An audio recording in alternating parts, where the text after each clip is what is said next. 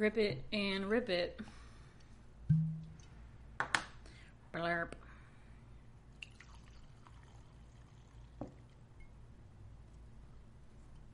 We're live. We're in charge. We're here. We're queer. We're reading Second Maccabees. This is the finale. Season 3. Glasses are so shiny. This is Girl Talks Bandana. It's fucking hot. So. um, this has been fun. Uh, it is it is fun when there are friends in the audience, but also it's fun remembrance of discipline and discipline exercises when there aren't friends here. Jackie Robinson pencil. Um. Wow, procrastinating.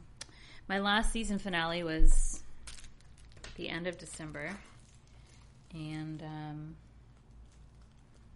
my coworker got me these great notepads that I think are going to be great for notating the Bible. Um, so season three, wrapping up, and um, yeah, I don't know what's next. Uh, I have some friends who have suggested that I interview all my weird religious friends, which I think is a must. Um, not every conversation with your friends a podcast makes, but my friends are actually cool and interesting, so that may be something that happens. Trash can's over there now. I don't want to put it on the floor. Um, yeah, it's been. I mean, we're kind of coming up on like the one year anniversary since I started going back to church. And I was talking with a friend yesterday about how um, I can't imagine not like I have I had a lot to do. I'm going on a work trip for the next 18 days and uh, packed and then unpacked and then repacked and then did laundry and then packed again and first I didn't have enough room for all my clothes and then I didn't even have enough underwear to make it through the entire trip. Uh, so come hell or high water, I have to do laundry on the road, and this is me procrastinating. Um. So anyway, oh yeah, that's why I started telling that story. Is that despite all of that, and stress and anxiety and everything that can be often hard to control. Um, I still got up and went to mass this morning, and it was a good one. It's a, a young father who's still learning the ropes, but um, you know, when the songs are good and the homily is good and forgiveness and prayer feel easy, um, it always feels worth going when that kind of thing uh, really lands and happens. So we'll see. We'll see what season four has to hold. Um, I've got, in addition to my three week trip coming up, I've got a lot of work travel this summer. So um, I'll have a lot of time on airplanes, staring out the window and taking naps and dreaming about what the future holds. So. Um, if you've been listening, thank you. If you're rewatching this feed afterwards, God bless you. Um, and if you join me later, then uh, see you then. The second book of Maccabees. To the brethren, the Jews that are throughout Egypt, the brethren, the Jews that are in Jerusalem, and in the land of Judea, send health and good peace. May God be gracious to you and remember his covenant uh, that he made with Abraham and Isaac and Jacob. I'm so sorry about the beeping fire alarm. There's there's just nothing to be done. Um, I'm sorry. I hope it's not super annoying because it's super annoying to me. So if you stick with it, I appreciate it and I apologize. Um, but I just the point of doing them live so I don't have to go back through and edit a two and a half hour podcast just to pull out the beeps. So I hear them, I recognize them, and I acknowledge they're there, and I heartily apologize. Drinks on me whenever I see you next, dear listener. To the brethren, the Jews that are throughout Egypt, the brethren of the Jews that are in Jerusalem and in the land of Judea, send health and good peace. May God be gracious to you and remember his covenant that he made with Abraham and Abraham and Isaac and Jacob, his faithful servants, and give you all a heart to worship him and to do his will with a great heart and a willing mind. May he open your heart in his law and in his commandments and send you peace. May he hear your prayers and be reconciled unto you and never forsake you in the evil time. And now here we are praying for you. When Demetrius reigned in the year 169, nice. We Jews wrote to you in the trouble and violence that came upon us in those years, after Jason withdrew himself from the Holy Land and from the kingdom. They burnt the gate and shed innocent blood. That we prayed to the Lord and were heard, and we offered sacrifices and fine flour, and lighted the lamps and set forth the leaves. And now celebrate ye the days of Scenopegia in the month of Casleu, in the year bone hundred, that should say 188, the people that is at Jerusalem and in Judea, and to the Senate in Judas, to Aristobulus, Ar- Aristo, Aristobulus, the preceptor of King Ptolemy, who is of the stock of the anointed priests, to the Jews that are in Egypt, health and welfare. Having been delivered by God out of great dangers, we give him great thanks for as much as we have been in war with such a king. For he made numbers of men swarm out of Persia that have fought against us and the holy city. For when the leader himself was in Persia, and with him a very great army, he fell in the temple of Nanea, Nanea, being deceived by the counsel of the priests of Nanea. For Antiochus, with his friends, came to the place as though he would marry her, and that he might receive great sums of money under the title of a dowry. And when the priests of Nanea had set it forth, and he with a small company had entered into the compass of the temple, they shut the temple. When Antiochus was came in, and opening a secret entrance of the temple, they cast stones and slew the leader, and them that were with him, and hewed them in pieces, and cutting off their heads, they threw them forth. Blessed be God in all things, who hath delivered up the wicked. Therefore, whereas we purpose to keep the purification of the temple on the five and twentieth day of the month of Casleu, we thought it necessary to signify it to you, that you may also keep the day of Ske Scenopegia, Scenopegia, and the day of the fire that was given when Nehemias offered a sacrifice after the temple and the altar was built. For when our fathers were led in Persia, the priests that then were worshippers of God took privately the fire from the altar and hid it in a valley where there was a deep pit without water, and they that kept it safe, so that the place was unknown to all men. But when many years had passed, and it pleased God that Nehemias should be sent by the king of Persia, he sent some of the posterity of those priests that had hid it to seek for the fire. And as they told us, they found no fire, but thick water. Then he bade them draw it up and bring it to him, and the priest Nehemias commanded the sacrifices that were laid on to be sprinkled with the same water, both the wood and the things that were laid upon it. And when this was done, and the time came that the sun shone out, which before was in a cloud, there was a great fire kindled, so that all wondered. And all the priests made prayer while the sacrifice was consuming, Jonathan beginning and the rest answering. And the prayer in Nehemias was after this manner O Lord God, creator of all things dreadful and strong, just and merciful, who alone art the art the God King. Well, it says God, but maybe it's supposed to say God. Who alone art gracious, who alone art just and almighty and eternal, who deliverest Israel from all evil, who didst choose the fathers and didst sanctify them. Receive the sacrifice for all thy people Israel, and preserve thy own portion and sanctify it. Gather together our scattered people, deliver them that are slaves to the Gentiles and look upon them that are despised and abhorred, that, that the Gentiles may know that thou art our God. Punish them that oppress us, and that treat us injuriously with pride. Establish thy people in thy holy place, as Moses hath spoken. And the priest sung hymns till the sacrifice was consumed. And when the sacrifice was consumed, Nehemiah commanded the water that was left to be poured out upon the great stones. Which being done, there was kindled a dame from them, but it was consumed by the light that shined from the altar.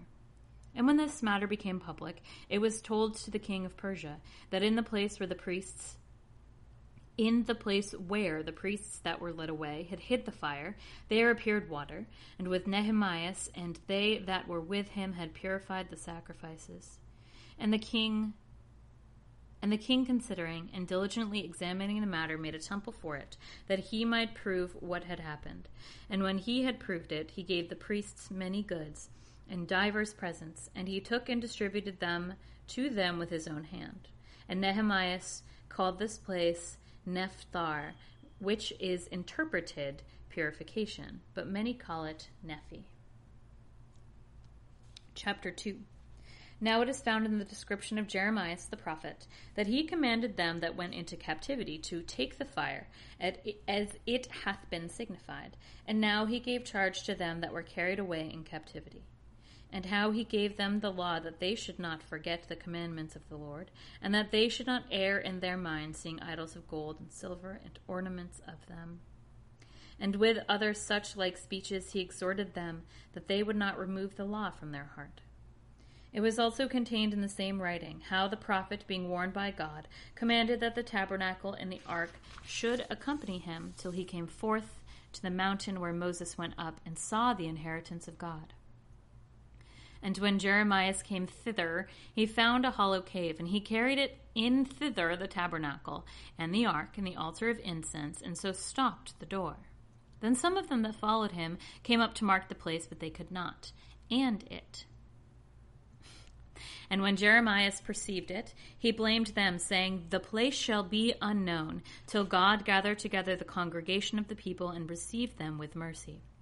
And then the Lord will shew these things, and the majesty of the Lord shall appear, and there shall be a cloud, as it was also shewed to Moses. And he shewed it when Solomon prayed that the place might be sanctified to the great God. For he treated wisdom in a magnificent manner, and like a wise man, he offered the sacrifice of the dedication and of the finishing of the temple. And as Moses prayed to the Lord, and fire came down from heaven and consumed the holocaust, so Solomon also prayed, and fire came down from heaven and consumed the holocaust. And Moses said, Because the sin offering was not eaten, it was consumed. So Solomon also celebrated the dedication eight days. And these same things were set down in the memoirs and commentaries of Nehemiah, and how he made a library and gathered together out of the countries the books both of the prophets and of David, and the epistles of the kings, and concerning the holy gifts. And in like manner, Judas also gathered together all such things as were lost by the war we had, and they are in our possession. Wherefore, if you want these things, send some that may fetch them to you. As we are then about to celebrate the purification, we have written unto you, and you shall do well if you keep the same days. And we hope that God, who hath delivered his people, and hath rendered to all the inheritance, and the kingdom, and the priesthood, and the sanctuary, as he promised in the law, will shortly have mercy upon us, and will gather us together from every land under heaven into the holy place for he hath delivered us out of great perils, and hath cleansed the place. Now, as concerning Judas Maccabeus and his brethren, and the purification of the great temple, and the dedication of the altar, and also the wars against Antioch the illustrious and his son Eupator and the manifestations that came from heaven to them that behaved themselves manfully on behalf of the Jews, so that, being but a few, they made themselves masters of the whole country, and put to flight the barbarous multitude, and recovered again the most renowned temple in the world, and delivered the city, and restored the laws that were abolished, the law with all clemency shewing mercy to them. And all such things as have been uh, comprised in five books of Jason by Cyrene, we have attempted to abridge in one book. For considering the multitude of books and the difficulty that they find the desire to undertake the narrations of histories, because of the multitude of the matter, We have taken care for those indeed that are willing to read, that it might be a pleasure of mind, and for the studious, that they may more easily commit to memory, and that all that read might, uh, might receive profit. And as to ourselves, indeed, in undertaking this work of abridging, we have taken in hand no easy task, yea, rather a business full of watching and sweat. But as they that prepare a feast and seek to satisfy the will of others for the sake of many, we willingly undergo the labor, leaving to the authors the exact handling of every particular, and as for ourselves, according to the plan proposed, studying to be brief. For as the master builder of a new house must have care of the whole building, things but he that taketh care to paint it must seek out fit things for the adorning of it. So must it be judged for us. For to collect all that is to be known, to put the discourse in order, and curiously to discuss every particular point, is the duty of the author of a history but to peruse brevity of speech and to avoid nice declarations of things is to be granted to him that maketh an abridgment. Here, then, we will begin the narration. Let this be enough by way of a preface, for it is a foolish thing to make a long prologue and to be short in the story itself. I love that. Two chapters of of prologue, and they're like, you know, let's get to, let's get to it we don't want to take too long with this prologue. And it's like, you know, a fifth of the whole thing. Chapter 3. Therefore, when the holy city was inhabited with all peace, and the laws as yet were very well kept, because of the godliness of Onias the high priest, and the hatred his soul had of evil, it came to pass that even the kings themselves and the princes esteemed the place worthy of the highest honor, and glorified the temple with very great gifts, so that Seleucus, king of Asia, allowed out of his revenues all the charges belonging to the ministry of the sacrifices. But one Simon of the tribe of Benjamin, who was appointed overseer of the temple, strove in opposition to the high priest to bring about some unjust thing in the city.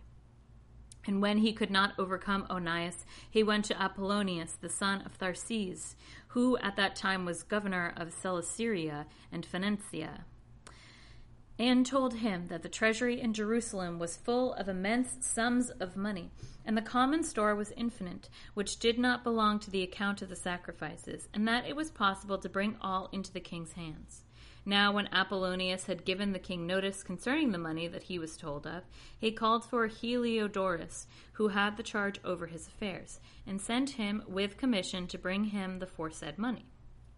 So Heliodorus forthwith begin, began his journey under a color of visiting the cities of Coelesyria and Phoenicia, but indeed to fill the king's purpose.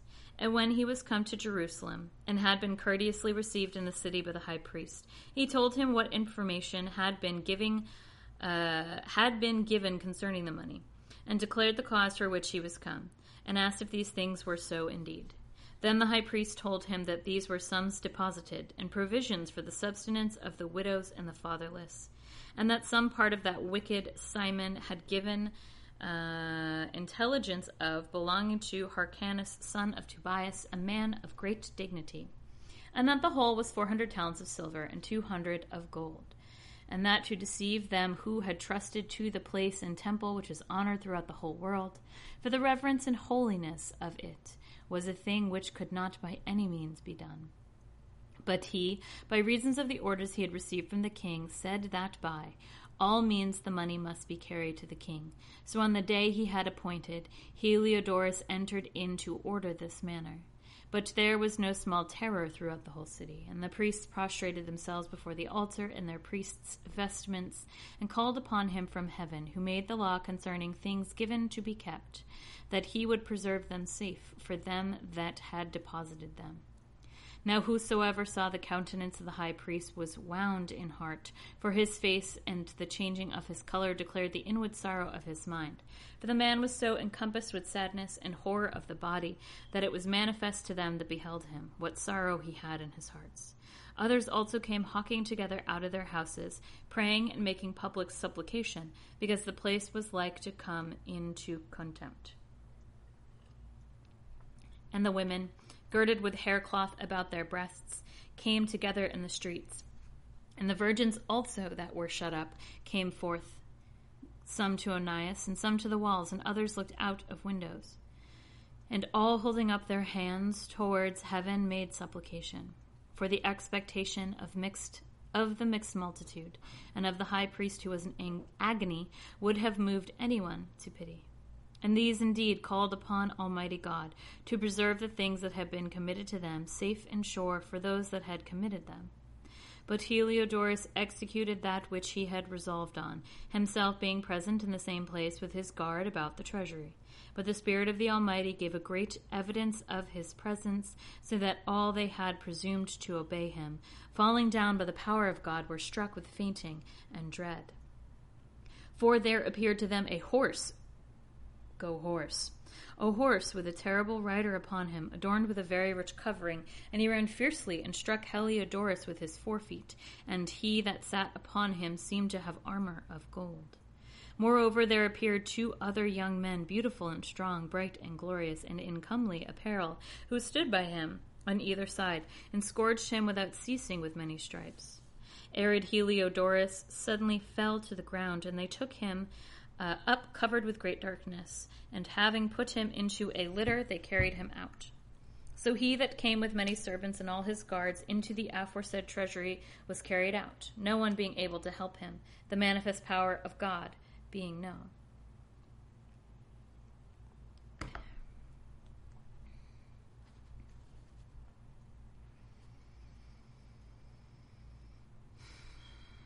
Oh, I lost my place drinking water. Oh, over here. And he indeed by the power of God lay speechless and without all hope of recovery. But they praised the Lord because he had glorified his place, and the temple, that a little before was full of fear and trouble, when the Almighty Lord appeared, was full with joy and gladness. Then some of the friends of Heliodorus forthwith begged of Onias that he would call upon the Most High to grant his life, who was ready to give up the ghost. So the high priest, considering that the king might perhaps suspect that some mischief had been done to Heliodorus by the Jews, offered a sacrifice of health for the recovery of the man. And when the high priest was praying, the same young men in the same clothing stood by Heliodorus and said to him, Give thanks to Onias the priest, because for his sake the Lord hath granted thee life. And thou, having been scorned by God, declare unto all men the great works and the power of God. And having spoken thus, they appeared no more. So Heliodorus, after he had offered a sacrifice to God and made great vows to him, that had granted him life, and given thanks to Onias, taking his troops with him, returned to the king. And he testified to all men the works of the great God, which he had seen with his own eyes. And when the king asked Heliodorus who might be a fit man to be sent yet once more to Jerusalem, he said, if thou hast any enemy or traitor to thy kingdom, send him thither, and thou shalt receive him again scourged. If so be he escape, for there is undoubtedly in that place a certain power of God. For he that hath his dwelling in the heavens is the visitor and protector of that place, and he striketh and destroyeth them that come to do evil to it. And the things concerning Heliodorus and the keeping of the treasury fell out in this manner.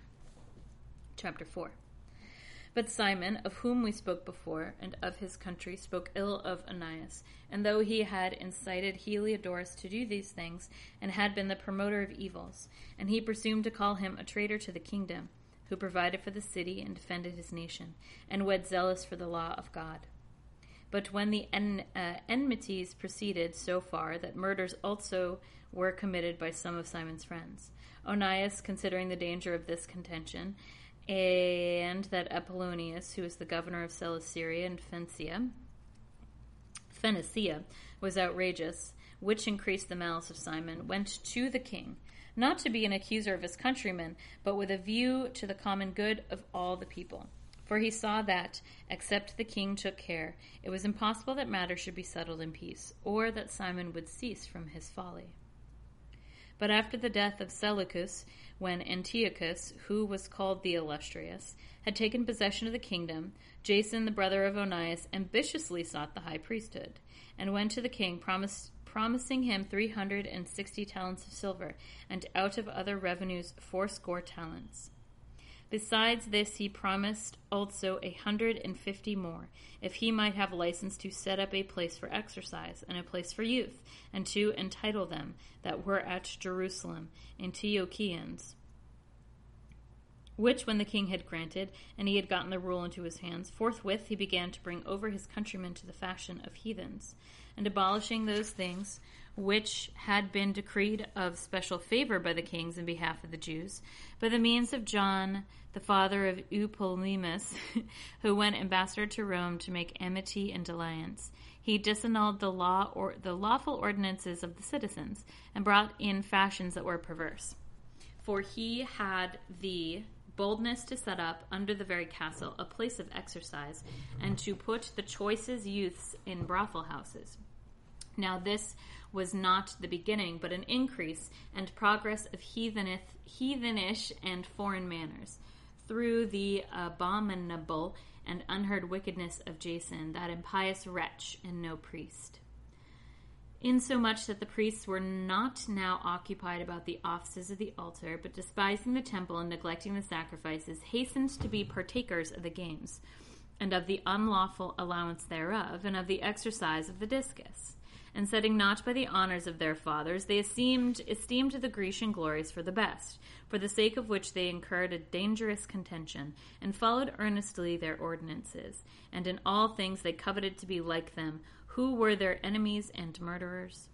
For acting wickedly against the laws of God doth not pass unpunished, but this the time following will declare.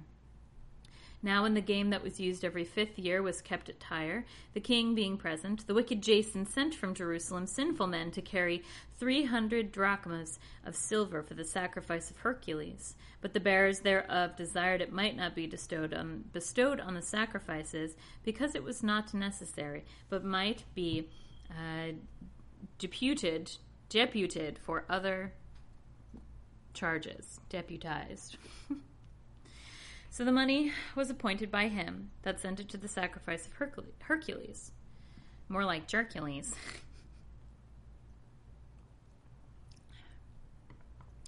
but because of them that carried it was employed for the making of galleys.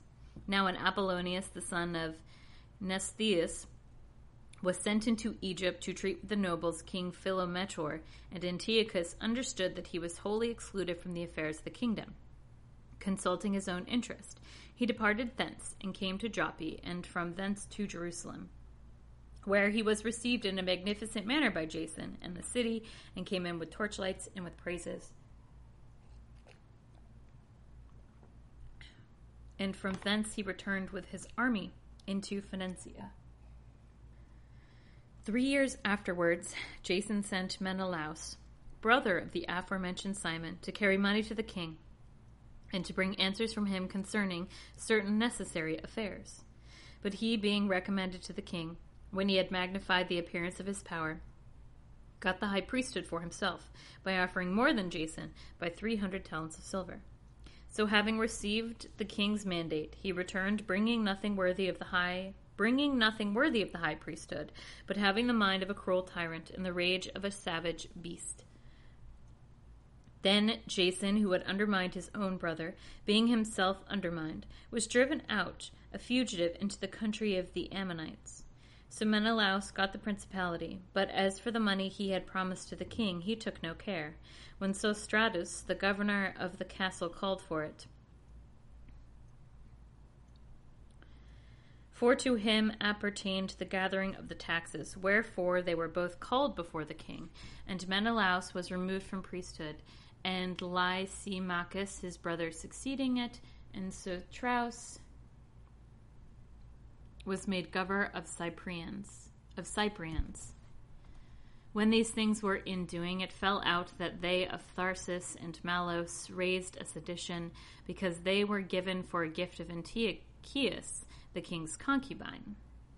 The king therefore went in all haste to appease them, leaving Andronicus, one of his nobles, for his deputy. Then Menelaus, supposing that he had found a convenient time, having stolen certain vessels of gold out of the temple, gave them to Andronicus, and others he had sold at Tyre and in the neighboring cities. which when Onias understood most certainly, he reproved him, keeping him in a safe place at Antioch beside Daphne. Whereupon Menelaus, coming to Andronicus, desired him to kill Onias. And he went to Onias and gave him his right hand with an oath. And, though he were suspected by him, persuaded him to come forth out of the sanctuary, and immediately slew him without any regard to justice. For which cause not only the Jews, but also the other nations, conceived indignation, and were much grieved for the unjust murder of so great a man. And when the king was come back from the places of Cecilia, Cilicia, the Jews that were at Antioch, and also the Greeks went to him, complaining of the unjust murder of Onias. Antiochus therefore was grieved in his mind for Onias, and being moved to pity shed tears, remembering the sobriety and modesty of the deceased. And being inflamed to anger, he commanded Andronicus to be stripped of his purple, and to be led about through all the city, and that in the same place wherein he had committed the impiety against Onias, the sacrilegious wretch should be put to death. The Lord repaying him, he deserved punishment. Now, when many sacrileges had been committed by Lysimachus in the temple by the counsel of Menelaus, and the rumor of it was spread abroad, the multitude gathered themselves together against Lysimachus, a great quantity of gold being already carried away. Wherefore, the multitude making an insurrection and their minds being filled with anger, Lysimachus armed about three thousand men began to use violence one Tyrannus being captain, a man far gone in both age and in madness. I'm so glad you're here. Thanks. You have to take screenshots while I'm reading so I can post on the internet. But when they perceived the attempt of Lysimachus, some caught up stones, some strong clubs, and some sh- uh, threw ashes upon Lysimachus. And many of them were wounded, and some struck down to the ground, but all were put to flight. And as for the sacrilegious fellow himself, they slew him beside the treasury. Now, concerning these matters, an accusation was laid against Menelaus. And when the king was come to Tyre, three men were sent from the ancients to plead the cause before him. But Menelaus, being convicted, promised Ptolemy to give him much money to persuade the king to favor him. So Ptolemy went to the king in a certain court where he was, as it were to cool himself, and brought him to be of another mind. So Menelaus was guilty of all the evil, was acquitted by him of the accusations, and those poor men who, if they had pleaded their cause, even before Scythians, should have been judged innocent, were condemned to death. Thus they that persecuted the cause for the city and for the people, and the sacred vessels did soon suffer unjust punishment. Wherefore even the Tyrians, being moved with indignation, were liberal towards their burial.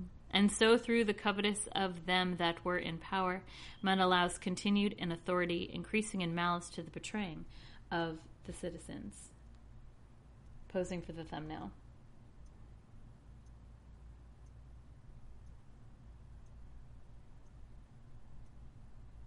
Good for everyone who's listening to this podcast and not watching this stream. Go back and watch the stream. If you're listening to the podcast, go back and watch the stream. At the same time, Antiochus prepared for a second journey into Egypt. And it came to pass that through the whole city of Jerusalem for the space of forty days, there were seen horsemen running in the air, in gilded raiment, and armed with spears like bands of soldiers. And horses set in order by rank, go horse, and running one against another with the shaking of shields, and a multitude of men in helmets with drawn swords and casting darts, and glittering of golden armor, and of harnesses of all sorts Wherefore all men prayed that these prodigies might turn to good. Now, when there was gone forth a false rumor, as though Antiochus had been dead, Jason, taking with him no fewer than a thousand men, suddenly assaulted the city. And though the citizens ran together to the wall, the city at length was taken, and Menelaus fled into the castle. But Jason slew his countrymen without mercy, not considering that prosperity against one's own kindred is a very great evil, thinking they had been enemies and not citizens, whom he conquered. Yet he did not G the principality. It says G, G E E. Yet he did not G the principality, but received confusion at the tile end for the reward of his treachery, and fled again into the country of the Ammonites. At the last, having been shut up by Aretas, the king of the Arabians, in order for his destruction, flying from city to city, hated by all men, as a forsaker of the laws, and execrable, exer, ex, execrable. As an enemy of his countrymen and country, he was thrust out into Egypt, and he that had driven many out of their country perished in a strange land. Going to Lacedaemon, it says Lacedaemon, it's probably Lacedaemon. And if for kindred's sake you should have refugee refuge there, but he that had cast out many unburied was cast was himself cast forth both unlamented and unburied, neither having foreign burial, nor being partaker of the sepulchre of his fathers. Now, when these things were done, the king suspected that the Jews would forsake the alliance. Whereupon, departing out of Egypt with furious mind, he took the city by force of arms. And commanded the soldiers to kill, and not to spare any that came in their way, and to go up into the horses, uh, into the houses, slay. Thus there was a slaughter of young and old, destruction, a destruction of women, children, and killing of virgins and infants. And there were slain in the space of three days fourscore thousand, forty thousand were made prisoners, and as many sold. But this was not enough. He presumed also to enter into the temple, the most holy in all the world, Menelaus, the traitor to the laws and to his country, being his guide and taking in his wicked hands the holy vessels, which were given by other kings and cities, for the ornament and the glory of the place, he unworthily handed and profaned them. Then Antiochus, going astray in mind, did not consider that God was angry for a while, because the sins of the inhabitants of the city. And therefore contempt had happened to the place. Otherwise, had they not been involved in many sins, as Heliodorus, who was sent by the king Seleucus to rob treasury, so this man also, as soon as had come, had been forthwith scourged and put back from his presumptions. But God did not choose the people for the place's sake, but the place for the people's sake. And therefore the place also uh, itself was made partaker of the evils of the people but afterwards shall communicate in the good things thereof, and as it was forsaken in the wrath of Almighty God, shall be exalted again with great glory, when uh, the great Lord shall be reconciled. So Antiochus, and so when Antiochus had taken away out of the temple a thousand and eight hundred talents, he went back in all haste to Antioch thinking through pride that he might now make the land navigable and the sea passable on foot. Such was the haughtiness of his mind. He left also governors to afflict the people. At Jerusalem, Philip, a Phrygian by birth, but in manners more barbarous than he that sent him there. At Gar- Gazarim, Andronicus and Menelaus, who bore a more heavy hand upon the citizens than the rest. And whereas he was set against the Jews, he sent the hateful prince Apollonius with an army of two and twenty thousand men, commanding him to kill all that were of perfect age and to sell the women, the women and the younger sort. Who, when he was come to Jerusalem, pretending peace, rested till the holy day of the Sabbath, and then the Jews keeping holiday, he commanded his men to take arms. And he slew all that were come forth to see, and running through the city with armed men, he destroyed a very great multitude. But Judas, Judas Maccabeus, who was the tenth, had withdrawn himself into a desert place, and there lived amongst wild beasts in the mountains with his company, and they continued feeding on herbs, that they might not be partakers of the pollution. It's spelled Maccabeus, Beus, M A C H M A C H A B E U S. And I mean, I think it's probably just another spelling of Maccabees. So I'm going to say Maccabees because Maccabeus is a little like. Blah, blah, blah. Chapter 6. But not long after the king sent a certain old man of Antioch to compel the Jews to depart from the laws of their fathers and of God, and to defile the temple that was in Jerusalem, and to call it the temple of Jupiter Olympius, uh oh, and that in Gezerim of Jupiter Hospitalis, according as they were inhabited the place. And very bad was the invasion of evils, and grievous to all. For the temple was full of riot and revellings of the Gentiles, and of men lying with lewd women. And women thrust themselves of their accord into the holy places, and brought in things that were not lawful. Yeah, uh oh is right. The altar was also filled with unlawful things, which were forbidden by the laws.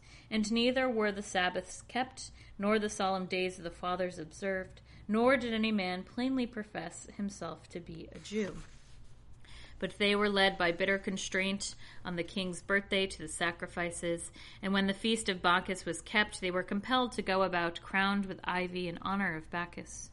And there went out a decree into the neighboring cities of the Gentiles by the suggestion of the, um, the Ptolemies that they also should act in a manner against the Jews to oblige themselves to sacrifice, and whosoever would not conform themselves to the way of the Gentiles should be put to death then was misery to be seen. For two women were accused to have circumcised their children, whom, when they had openly led about through the city with the infants hanging at their, best, at their breasts, they threw down headlong from the walls. And others that had met together in caves that were near and were keeping the Sabbath day privately, being discovered by Philip, were burnt with fire, because they made it a conscience to help themselves with their hands by reason of the religious observance of the day. Hmm. Now, I beseech those that shall read this book that they be not shocked at these calamities. I, unfortunately, am not shocked by these calamities. Spoiler alert, more really terrible fucking things befall the Jews. So, no surprise, actually. Now we beseech those that read this book that they should not be shocked at these calamities, but that they consider the things that happened, not as being for the destruction, but for the correction of our nation. For it is a token of great goodness when sinners are not suffered to go on in their ways for a long time, but are presently punished. For not as with our nations, whom the Lord patiently expecteth, that when the day of judgment shall come, he may punish them in the fullness of their sins doth he also deal with us, so as to suffer our sins to come to their height, and then take vengeance on us. And therefore he never withdrew his mercy from us, but though he chastised his people with adversity, he forsake them not. But let, let this suffice in a few words for a warning to the readers. And now we must come to the narration. Eleazar, one of the chief of the scribes, a man advanced in years and of a comely countenance, was pressed to open his mouth to eat a swine's flesh. But he, choosing rather a most glorious death than a hateful life, went forward voluntarily to torment. In considering in what manner he was come to it, patiently bearing, he determined not to do any unlawful things for the love of life. But they that stood by, being moved with wicked pity, wicked pity for the old friendship they had with the man, taking him aside, desired that flesh might be brought, which it was lawful for him to eat, that he might make as if he had eaten, as the king had commanded of the flesh of the sacrifice. That by so doing he might be delivered from death, and for the sake of their old friendship with the man, they did him this courtesy but he began to consider the dignity of his age and his ancient years, and the inbred honor of his gray head, and his good life, and conversations from a child. And he answered without delay, according to the ordinances of the holy law made by God, saying that he would rather be sent into the other world. For it doth not become our age, said he, to dissemble whereby many young persons might think that Eleazar, at the age of fourscore and ten, was gone over to the life of the heathens. And so they, through my dissimulation, and for a time of a corruptible life, should be deceived, and hereby should bring a stain and curse upon my old age. For though, for the present time, I should be delivered from the punishments of men, yet shall I not escape the hand of the Almighty, neither alive nor dead. Wherefore, by departing manfully out of this life, I shall shew myself worthy of my old age.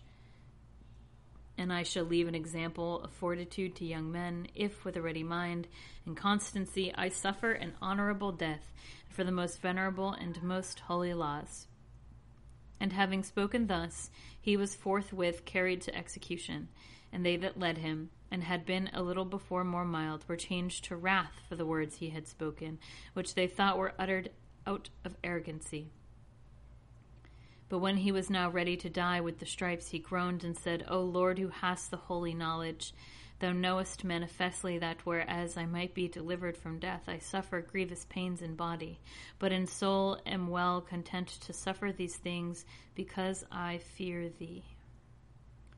Thus did this man die, leaving not only to young men, but also to the whole nation the memory of his death, for an example of virtue and fortitude fortitude.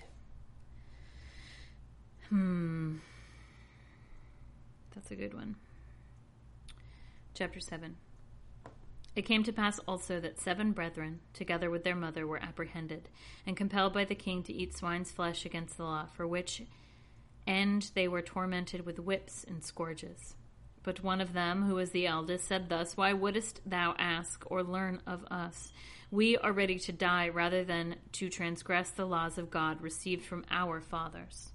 Then the king, being angry, commanded frying pans and brazen cauldrons to be made hot, with which forthwith being heated, he commanded to cut out the tongue of him that had spoken first. And the skin of his head was drawn off, to chop off also the extremities of his hands and feet, the rest of his brethren and his mother looking on. And when he was now maimed in all parts, he commanded him, being yet alive, to be brought to the Ar, and to be friend to to be fried in the frying pan. And while he was suffering there in long torments, the rest, together with the mother, extorted exhorted one another to die manfully, saying, The Lord God will look upon the truth and will take pleasure in us, as Moses declared in the profession of the canticle, and in his servants he will take pleasure. So when the first was dead after this manner, they brought the next to make him a mocking stock. And when they had pulled off the skin of his head with the hair, they asked him if he would eat, before he was punished throughout the whole body and every limb. But he answered in his own language and said, I will not do it. Wherefore ire also in the next place received the torments of the first.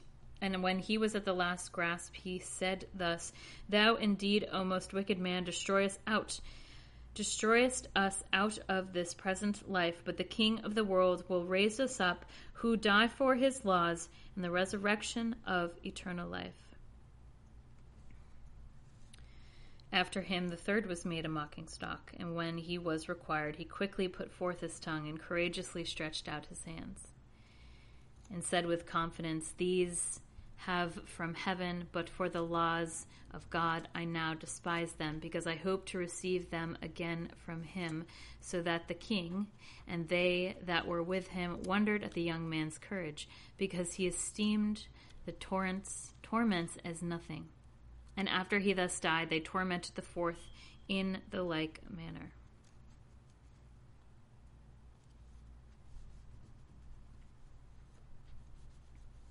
And when he was now ready to die, he spoke thus It is better, being put to death by men, to look for hope from God, to be raised up again by him. For as to thee, thou shalt have no resurrection unto life. And when they had brought the fifth, they tormented him. But he, looking upon the king, said, Whereas thou hast power among men, that though thou art corruptible, and thou dost what thou wilt, but think not that our nation is forsaken by God.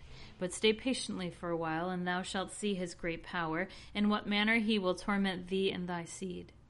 After him they brought the sixth, and he, being ready to die, spoke thus Be not deceived without cause, for we suffer these things for ourselves, having sinned against our God, and things worthy of admiration are done to us.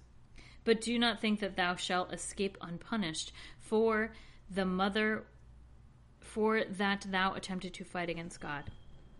Now the mother was to be admired above measure, and worthy to be remembered by good men, who beheld seven sons slain in the space of one day, and bore it with a good courage, for the hope that she had in God, and she bravely exhorted every one of them in her own language, being filled with wisdom, and joining a man's heart to a woman's thought.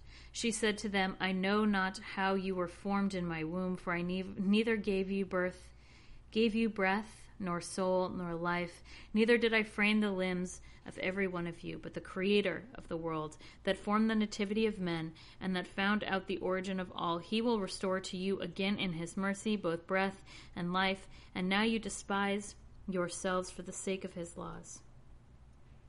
Now Antiochus, thinking himself despised, and withal despising the voice of the upbraider, when the youngest was yet alive, did not only extort him by words, but also assured him with an oath that he would make him a rich and a happy man, and if he would turn from the laws of his fathers, and would take him for a friend, and furnish he would take him for a friend, and furnish him with things necessary.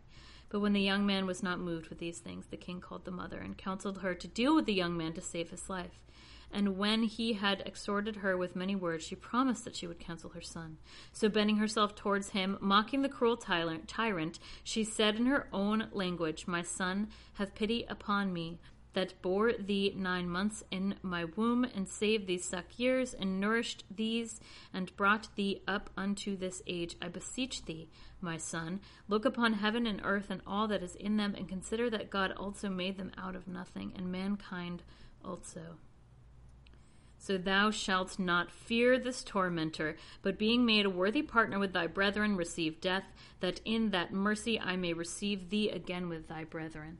While she was yet speaking these words, the young man said, For whom do you stay? I will not obey the commandment of the king, but the commandment of the law which was given us by Moses.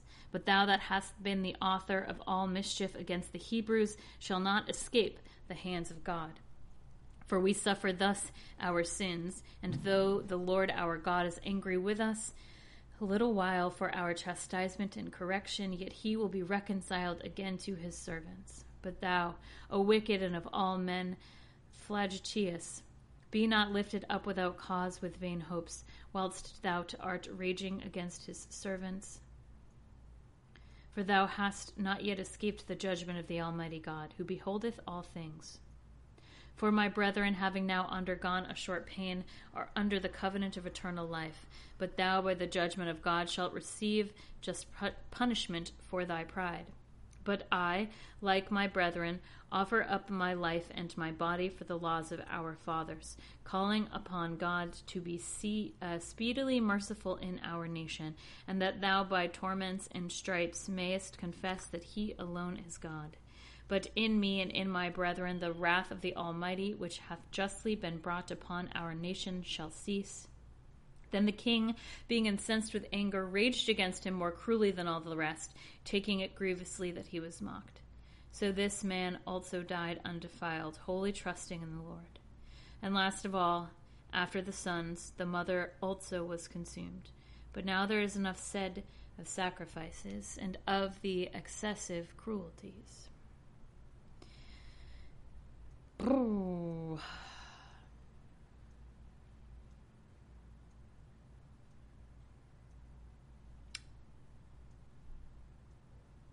Well, I'm glad that bit is over.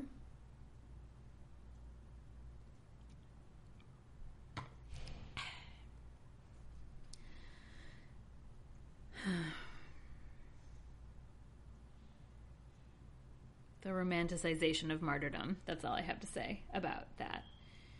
I mean, it's like it's so it's so powerful. But also I don't know. There were a lot of like young Christian people who were sort of convinced that the only way to prove you had faith in God was to like get shot in a church by an atheist and refuse to say you don't believe in God. So I don't know. This is obviously different than that, but these are powerful, powerful prayers. in moments of great trial and fear. Etc., etc.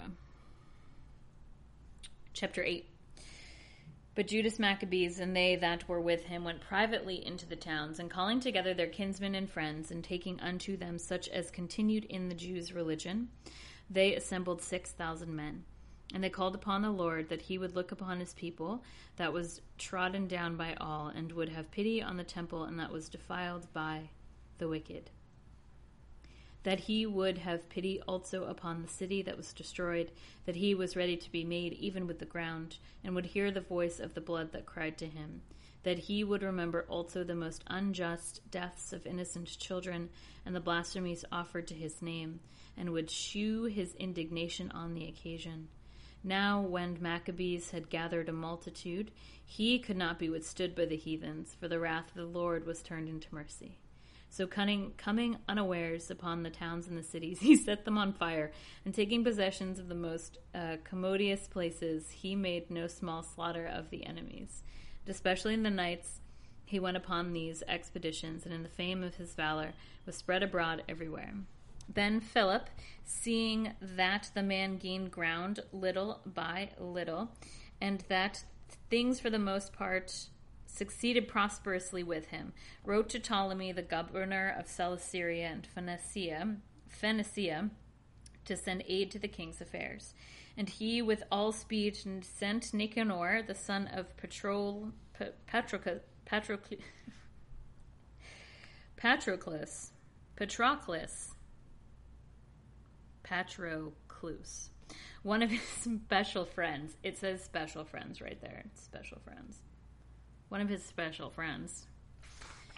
Giving him no fewer than 20,000 armed men of different nations to root out the whole race. See, this is the whole thing about ancient Greece, is like a, just a bunch of like gay men conquering places and killing Jews.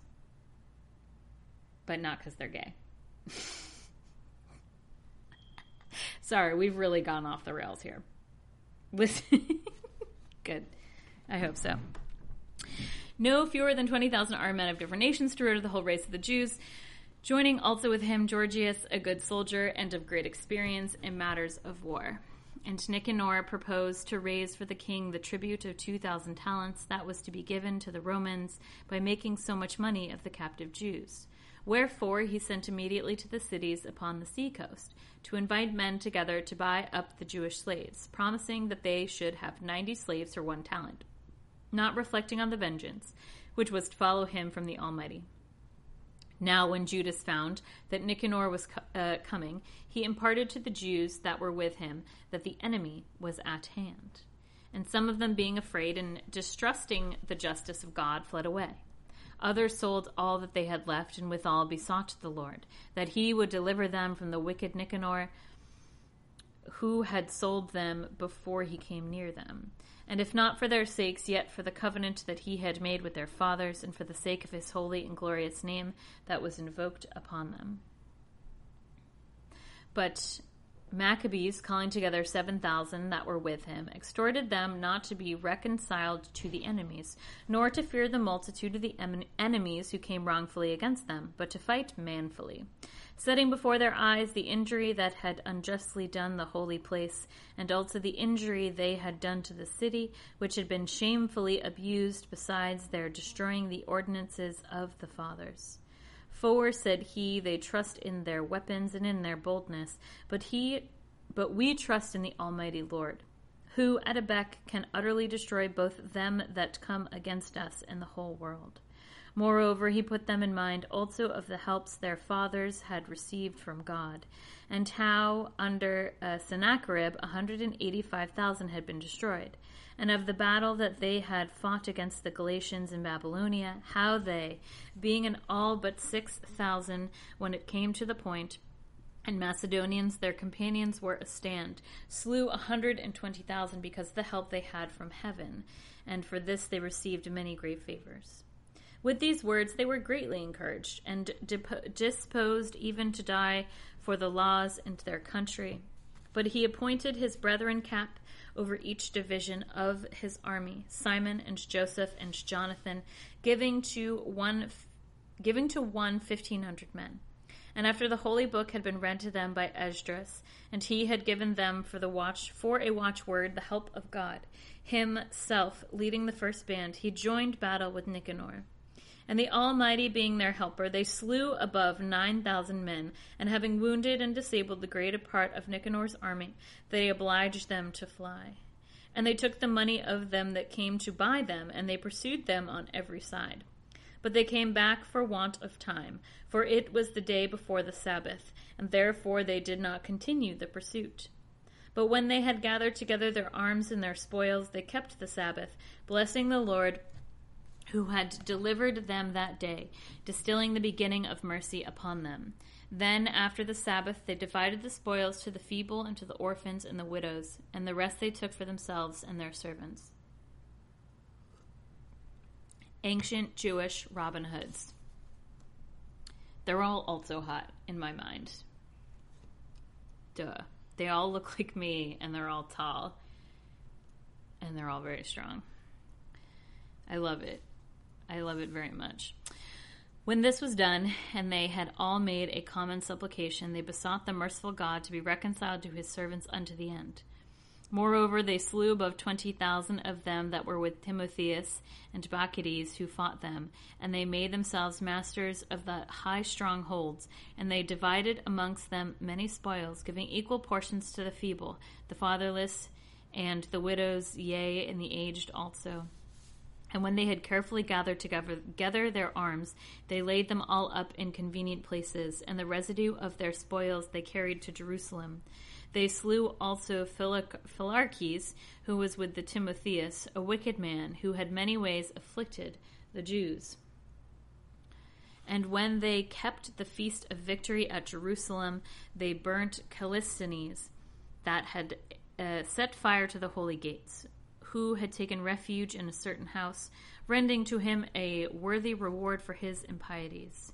But as for that most wicked man Nicanor, who had brought a thousand merchants to the sale of the Jews, being through the help of the Lord brought down by them, of whom he had made no account, laying aside his garment of glory, fleeing through the midland country, he came alone to Antioch, being rendered very unhappy by the destruction of his army. Yeah, dog.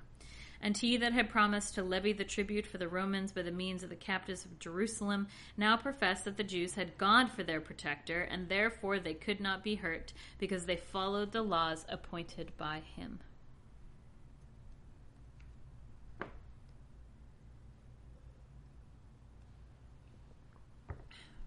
Now, if I recall correctly, Jesus also had his first big introductory moment when Constantine used him as like a battle flag. Like he was warrior Jesus and warrior God.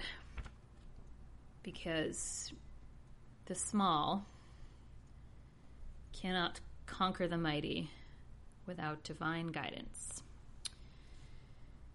The Jews cannot be hurt because they follow the laws appointed by him. And I'm like, oh God, I don't follow all the laws. That's really what's stressing me out. Chapter 9. At that time, Antiochus returned with dishonor out of Persia, for he had entered into the city called Persepolis and attempted to rob the temple and to oppress the city. But the multitude running together to arms put them to flight. And so it fell out that Antiochus, being put to flight, returned with disgrace. Now, when he was come about Ecbatana, he received the news of what had happened to Nicanor and Timotheus. And swelling with anger, he thought to revenge upon the Jews the injury done by them that had put him to flight. And therefore he commanded his chariot to be driven without stopping in his journey, the judgment of heaven urging him forward, because he had spoken so proudly that he would come to Jerusalem and make it a common burial place for the Jews. But the Lord God of Israel, that seeth all things, struck him with an incurable and invisible plague. For as soon as he had ended these words, a dreadful pain in his bowels came upon him, and bitter torments of the inner parts. And indeed, very justly seeing he had tormented bowels of others with many new, many and new torrents, albeit he by no means ceased from his malice. Moreover, being filled with pride, breathing out fire in his rage against the Jews, and commanding the matter to be hastened, it happened as he was going with violence that he fell from the chariot, so so that his limbs were much pained by a grievous bruising of the body. I love that the Lord God, creator of the universe, was like, I'm going to make him a poopy pants. And then he won't go kill my chosen people. And when he does anyway, he chucks him out of a fucking chariot. Absolutely incredible super powerful stuff. Thus he that seemed to himself to command even the waves of the sea, being proud above the condition of man, and to weigh the heights of the mountains in a balance, now being cast down to the ground, and a poopy pants, was carried in a litter, bearing witness to the manifest power of God in himself, so that worms swarmed out of the body of this man, and whilst he lived in sorrow and pain, his flesh fell off, and the filthiness of his fl- of his smell was noisome to the army. and the man that thought a little too, too before he could reach the stars of heaven, no man could endure to carry for the intolerable stench. And by this means, being brought from his great pride, he began to come to the knowledge of himself, being admonished by the scourge of God, his pains increasing every moment. And when he himself could not now abide his own stench, he spoke thus. God is so petty. I love it. This is this is the best version of God where he's like plague. One man plague. And it's like he probably just like drank some bad water in the desert and that's how God got the plague all up in him. It's amazing. It is just to be subject to God, and that immortal man should not equal himself with God. Yeah, great advice. Then this wicked man prayed to the Lord, of whom he was not like to obtain mercy. And the city to which he was going in haste to lay it even with the ground, and to make it a common burying place, he now desireth to make free. And the Jews whom he said he would not account worthy to be so much as buried, but would give them up to be devoured by the birds and wild beasts, and would utterly destroy them with their children, he now promiseth to make equal with the Athenians. The holy temple also, which before he had spoiled, he promised promiseth to adorn with goodly gifts, and to multiply the holy vessels, and to allow out of his revenues the charges pertaining to the sacrifices. Yea, also that he would become a Jew himself, and would go through every place of the earth and declare the power of God. Incredible. But his pains not ceasing, for the just judgment of God was upon him. Despairing of life, he wrote to the Jews in the manner of a supplication, a letter in these words To his very good subjects, the Jews, Antiochus, king and ruler, wiseth much health and welfare and happiness. If you and your children are well, and if all matters go with you to your mind, we give very great thanks. As for me, being infirm, but yet kindly remembering you, returning out of the place of Persia, and being taken with a grievous disease, I thought it necessary to take care for the common good not distrusting my life, but having great hope to escape the sickness, but considering that my father also, at what time she led an army into the higher countries, appointed who should reign after him, to the end that if anything contrary to ex- expectation should fall out, or allied bad tidings should be brought, they that were in the countries, knowing to whom the whole government was left, might not be troubled. Moreover, considering that neighboring princes and borderers wait for opportunities, inspect what shall be the event, I have appointed my son Antiochus king, whom I often recommended to many of you when I went into the higher provinces, and I have written to him what I have joined here below. I pray you, therefore, and request of you, that remembering favors both public and private, you will, every man of you, continue to be faithful to me and to my son. For I trust that he will behave with moderation and humanity, and follow my intentions, will be gracious unto you. Thus the murderer and blasphemer, being grievously struck, as himself had treated others, died a miserable death in a strange country among the mountains.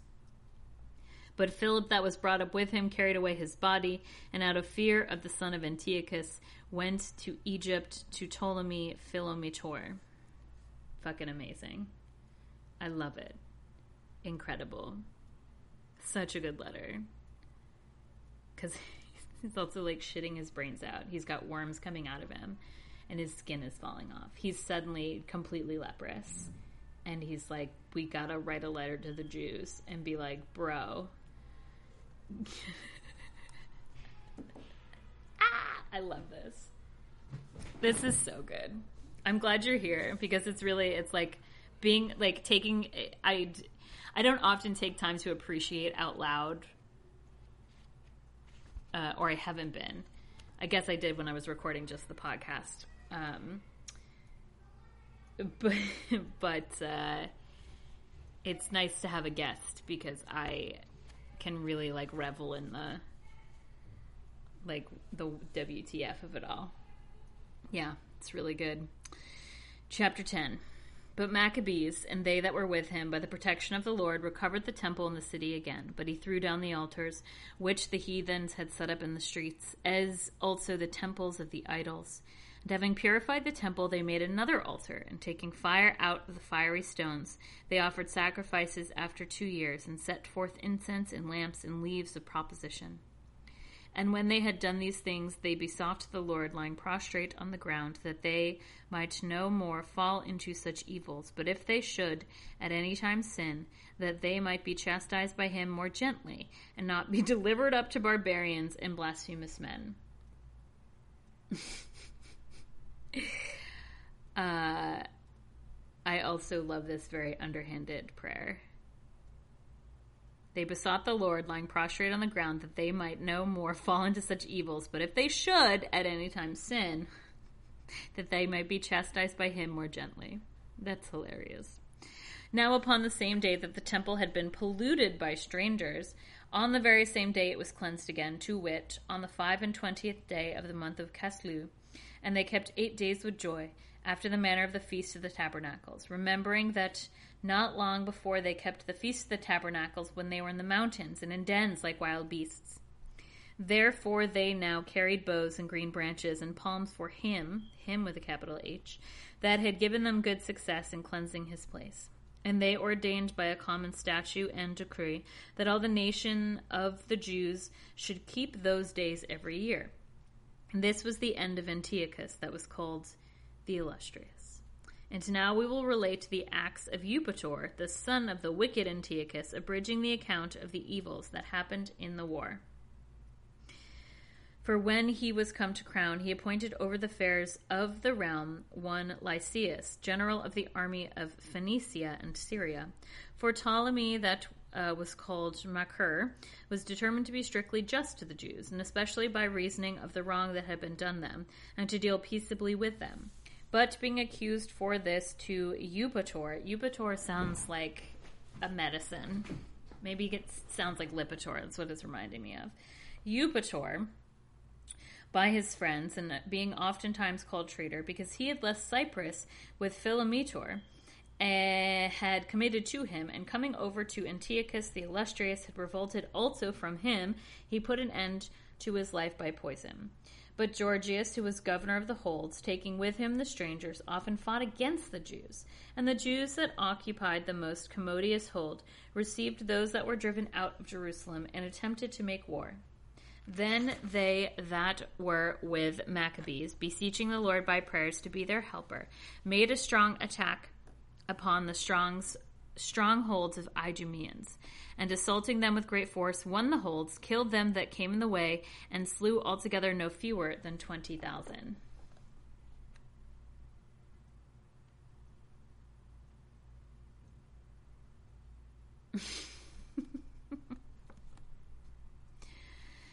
And whereas some were fled into very strong towers, having all manner of provision to sustain a siege.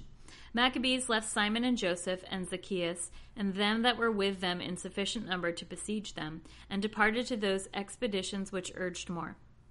Now they that were Simon were with Simon, being led with covetousness, were persuaded for the sake of money by some that were in the towers, and taking seventy thousand drachmas, let some of them escape. But when it was told Maccabees what was uh, done, he assembled the rulers of the people and accused those men that they had sold their brethren for money, having let their adversa- uh, advers- adversaries escape. So he put these traitors to death and forthwith took the two towers. The two towers. See, we're back. We're back on Tolkien. And having good success in arms and in all things, he took in hand and slew more than twenty thousand in the two holds. But Timotheus, who before had been overcome by the Jews, having called together a multitude of foreign troops and assembled horsemen out of Asia, came as though he would take Judea by force of arms. But Maccabees and they that were with him, when maybe he's Maccabee, because there are multiple Maccabees brothers. Whatever. I'm going to keep calling him Maccabees. But when it was told Maccabees, but Maccabees and they that were with him, when he drew near, prayed to the Lord, sprinkling earth upon their heads, and girding their loins with haircloth, and lying prostrate at the foot of the altar, besought him to be merciful to them, and to be an enemy to their enemies, and an adversary to their adversaries, as the law saith. And so after prayer, taking their arms, they went forth further from the city, and when they were come very near the enemies, they rested. But as soon as the sun was risen, both sides joined battle. The one part having with their valor the Lord for a surety of victory and success, but the other side making rage their leader in battle. But when they were in the heat of engagement, there appeared to the enemies from heaven five men upon horses, go horse, comely with golden briders, conducting the Jews two of whom took Maccabees between them, and covered him on every side with their arms, and kept him safe, but cast darts and fireballs against the enemy, so that they fell down, being both confounded with blindness and filled with trouble. the royal Maccabee. Yeah, exactly. And there were slain twenty thousand five hundred and six hundred horsemen. But Timotheus fled into Gazara, a stronghold, where Chereas was governor then Maccabees and they that were with him cheerfully laid siege to the fortress four days. But they that were within, trusting to the strength of the place, blasphemed exceedingly, and cast forth abominable words. And when the fifth day appeared, twenty young men of them that were with Maccabees, inflamed in their minds because of the blasphemy, approached manfully to the wall, and pushing forward with fierce courage, got up upon it. Baddies. Moreover, others also getting up after them went to set R to the towers and the gates and to burn the blasphemers alive. Fuck yeah, dude. And having for two days together pillaged and sacked the fortress, they killed Timotheus, who was found hid in a certain place, coward. And they slew also his brother Chereas and Apollophanes. Fannies. Oh, go horse it hold on let me finish. And when this was done they blessed the lord with hymns and thanksgiving who had done great things in israel and given them the victory. Just wanted go horse is bojack horseman's license plate. On the tesla he gets as a gift for being nominated for an oscar. And i'm wearing the horse shirt. Go horse. Chapter 11 Thank you. I love my shirt. This is my new favorite shirt. Go horse. Chapter 11. A short time after this, Lysias, the king's lieutenant and cousin, who was the chief charge over all the affairs, being greatly displeased with what happened, gathered together fourscore thousand men. Will you Google what fourscore is? And all the horsemen, and came against the Jews, thinking to take the city and make it a habitation of the Gentiles, and to make a gain of the temple, as of the other temple of the Gentiles, and to set the high priesthood to sale every year.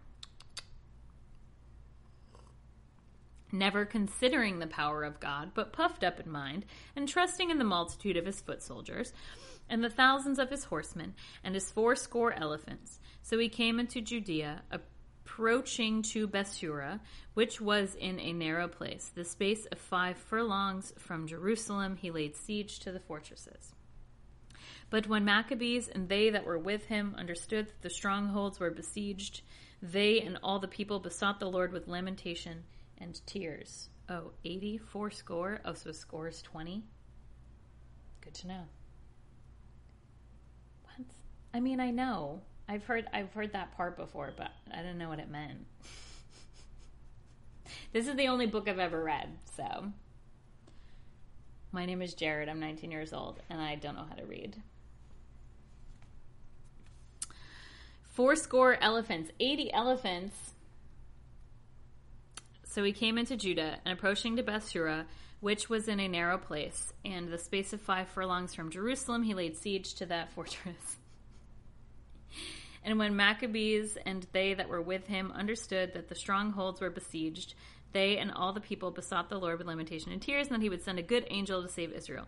Then Maccabees himself, first taking his arms, exhorted the rest to expose themselves together with him to the danger, and to succor their brethren. Succor their brethren. And when they were going forth together with a willing mind, they appeared at Jerusalem. I don't know if these are typos or not. Maybe that's supposed to say Jerusalem. A horseman going before them in white clothing with golden armor, shaking a spear. Go fucking horse. Then they all together blessed merciful God and took great courage, being ready to break through not only men, but also the fiercest beasts, walls of iron. So they went on courageously, having a helper from Peven, and the one who shewed mercy to them, and rushing violently upon the Mai, the lions and rushing violently upon the Mai, like lions, they slew of them eleven thousand footmen and one thousand hundred horsemen, and put all the rest to flight. Many of them being wounded, escaped naked. Yea, and Lysias himself fled away shamefully and escaped. And as he was a man of understanding, considering with himself the loss he had suffered, and perceiving that the Hebrews could not be overcome, true, because they relied upon the help of Almighty God, he sent them and promised that he would agree to all things that are just and that he would persuade the king to be their friend. Then Maccabees consented to the request of Lysias, providing for the common food and all things, and whatever Maccabees wrote to Lysias concerning the Jews, the king allowed of. For there were letters written to the Jews from Lysias to this effect Lysias to the people of Jews, greeting. John and Absalom, who were sent from you, delivering your writings, requested that I would accomplish those things which were signified by them. Therefore, whatsoever things could be reported to the king, I have re- represented to him. And he hath granted as much as the matter permitted. If therefore you will keep yourselves loyal in affairs, hereafter also I will endeavor to be a means of your good. But as concerning other particulars, I have given orders by word, both to these, and to them that are sent by me, to commune with you. Fare ye well. In the year 148, the four and twentieth day of the month of Dioscorus, and the king's letter contained these words King Antiochus to Lysias, his brother, greeting. A father being translated amongst the gods, we are desirous that they that they that are in our realm should live quietly, and apply themselves diligently to their own concerns. And we have heard that the Jews would not consent to my father to turn to the rites of the Greeks, but that they would keep their own manner of living, and therefore that they request us to allow them to live after their own laws. Wherefore, being desirous that this nation also should be at rest, we have ordained and decreed that the temple should be restored to them and that they may live according to the custom of their ancestors. Thou shalt do well, therefore, to send them, send to them, and grant them peace, that our pleasure being known, that they may be of great comfort, and look to their own affairs. But the king's letter to the Jews was in this manner King Antiochus to the Senate of the Jews, and to the rest of the Jews, greeting. If you are well, you are as we desire, we ourselves also are well. Menelaus came to us saying that you desire to come down to your countrymen that are with us. We grant therefore a safe conduct to all that come and go until the thirteenth day of the month of Xanthicus, that the Jews may use their own bind of meats and their own laws as before, and that none of them any manner of ways be molested for things which have been done by ignorance. And we have sent also Menelaus to speak to you. Fare you well. And the year 148, the fifth 15th day of the month of Xanthicus. Xanthicus. Xanthicus. The Romans also sent them a letter to this effect Quintus Memmius and Titus Manilius, ambassadors of the Romans to the people of the Jews, greetings. Whatsoever Lysias the king's cousin hath granted you, we also have granted. But touching such things as he thought should be referred to the king, after you have diligently conferred among yourselves, send some one forthwith, that we may decree as it is convenient for you. For we are going to Antioch. and therefore make haste to write back, that we may know of what mind you are. Fare you well. In the year 148, the 50th day of the month of Xanthicus, Xanth, X A N T H I C U S, Xanthicus, Xanthicus. I always try to put a little, you know, Hercules flair on it. Xanthicus. Chapter 12. When these covenants were made, Lysias went to the king, and the Jews gave themselves to husbandry. But they that were behind, namely Timotheus and Apollonius, the son of Gennaeus, also Hieronymus and Demophon, Demophon, and besides them Nicanor, the governor of Cyprus, would not suffer them to live in peace and to be quiet. The men of Joppa also were guilty of this kind of wickedness. They desired the Jews who dwelt among them to go with their wives and children into the boats which they had prepared, as though they had no enmity to them. Which, when they had consented to, according to the common decree of the city, suspecting nothing, became of the peace. When they were gone forth into the deep, they drowned no fewer than two hundred of them. But as soon as Judas heard of this cruelty done to his countrymen, he commanded the men that were with him, and after having called upon God, the just judge, he came upon those murderers of his brethren and kicked the shit out of them, I hope and sent the haven set the haven on fire in the night, burnt the boats, and slew with the sword that escaped from the fire. Fucking lit. this guy's my fave. And when he had done these things in this manner, he departed as if he would return, return again and root out all the Joppites. And when he understood, and when he understood and when he understood that the men of Jamnia also designed to do in like manner to the Jews that dwelt among them, he came upon the Jamnites also by night, set the haven on fire with the ships, so that the light of the fire was seen at Jerusalem two hundred and forty furlongs off. And when they were now gone from thence nine fur, uh, furlongs, and were marching toward Timotheus, five thousand footmen, and it says A, it says A V E with a capital A. I'm guessing it's supposed to be five. 5,000 footmen and 500 horsemen of the Arabians set upon them. And after a hard fight, in which by the help of God they got the victory, the rest of the Arabians, being overcome, besought Judas for peace, promising to give him pastures and to assist him in other things. And Judas, thinking that they might be profitable indeed in many things, promised them peace. And after having joined hands, they departed to their tents. He also laid siege to a certain strong city, encompassed with bridges and walls, and inhabited and inhabited by multitudes of different nations, the name of which is Casphine. But they that were within it, trusting in the strength of the walls and the provision of the victuals, behaved in a more neg- negligent manner, and provi- provoked Judas with railing and blaspheming, and uttering such words as were not to be spoken. But Maccabees, calling upon the great Lord of the world, who without any rams or engines of war threw down the walls of Jericho in the time of Joshua, fiercely assaulted the walls. And having taken the city by the will of the Lord, he made an unspeakable slaughter, so that a pool adjoining of two furlong, furlongs broad seemed to run with the blood of the slain. From thence they departed seven hundred and fifty furlongs, and came to Characa, to the Jews that are called Tubianites.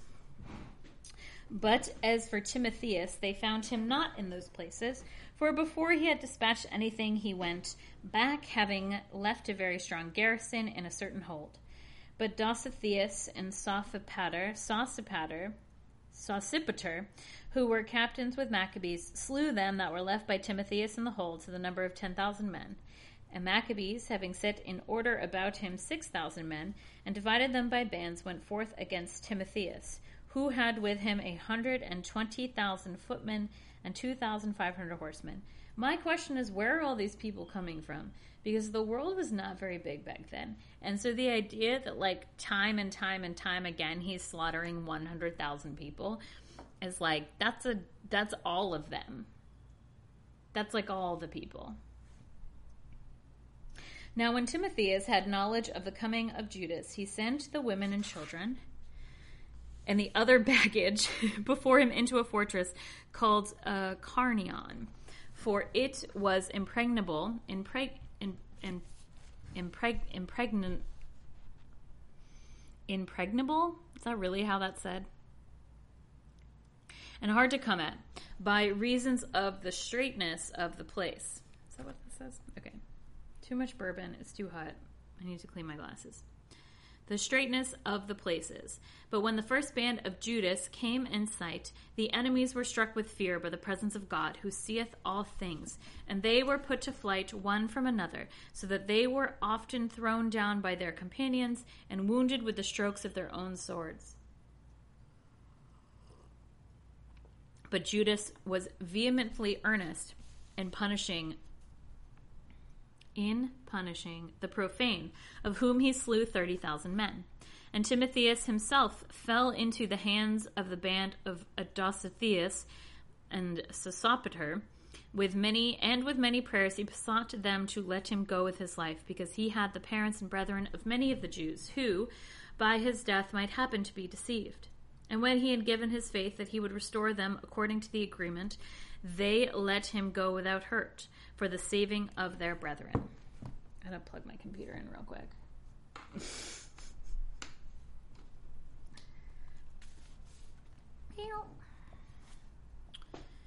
brethren, brethren, brethren.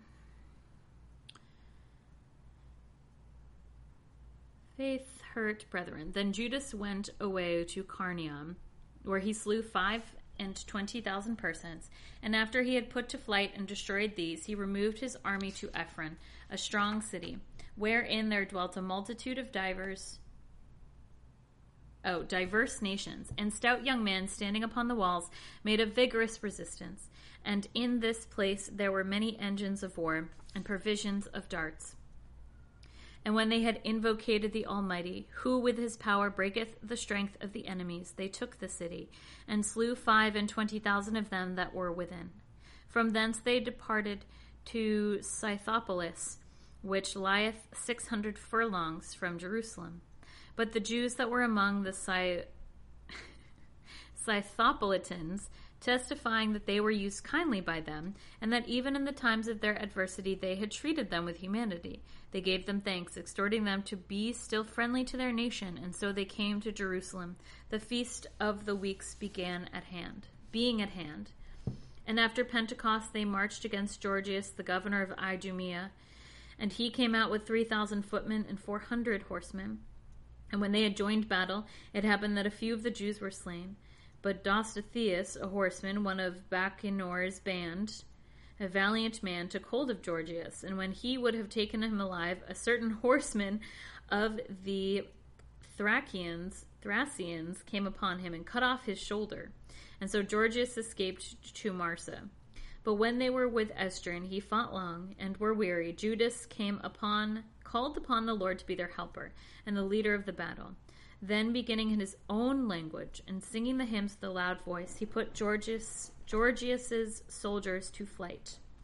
So Judas, having gathered, having gathered together his army, came into the city Odollam. And when the seventh day came, they purified themselves according to the custom and kept the Sabbath in the place. And the day following, Judas came with his company to take away the bodies with them that were slain, and to bury them with their kinsmen in the sepulchres of their fathers.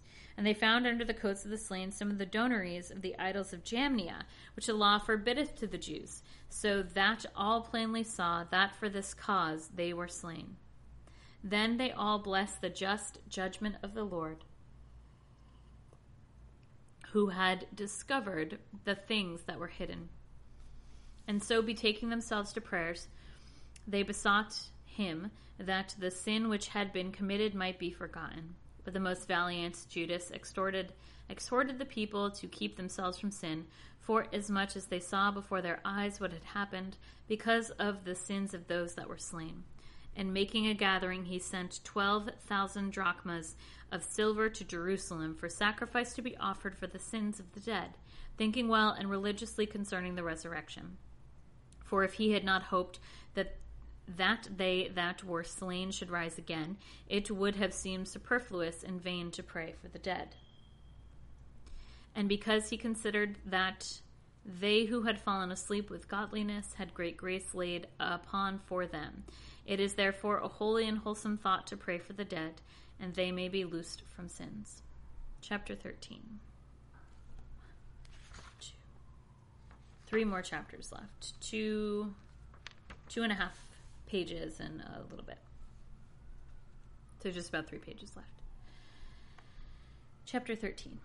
In the year 149, Judas understood that Antiochus Eupator was coming with a multitude against Judea, and with him Lysias the regent, who had charge over the affairs of the realm, having with him a hundred and ten thousand footmen, five thousand horsemen, twenty two elephants, and three hundred chariots armed with hooks.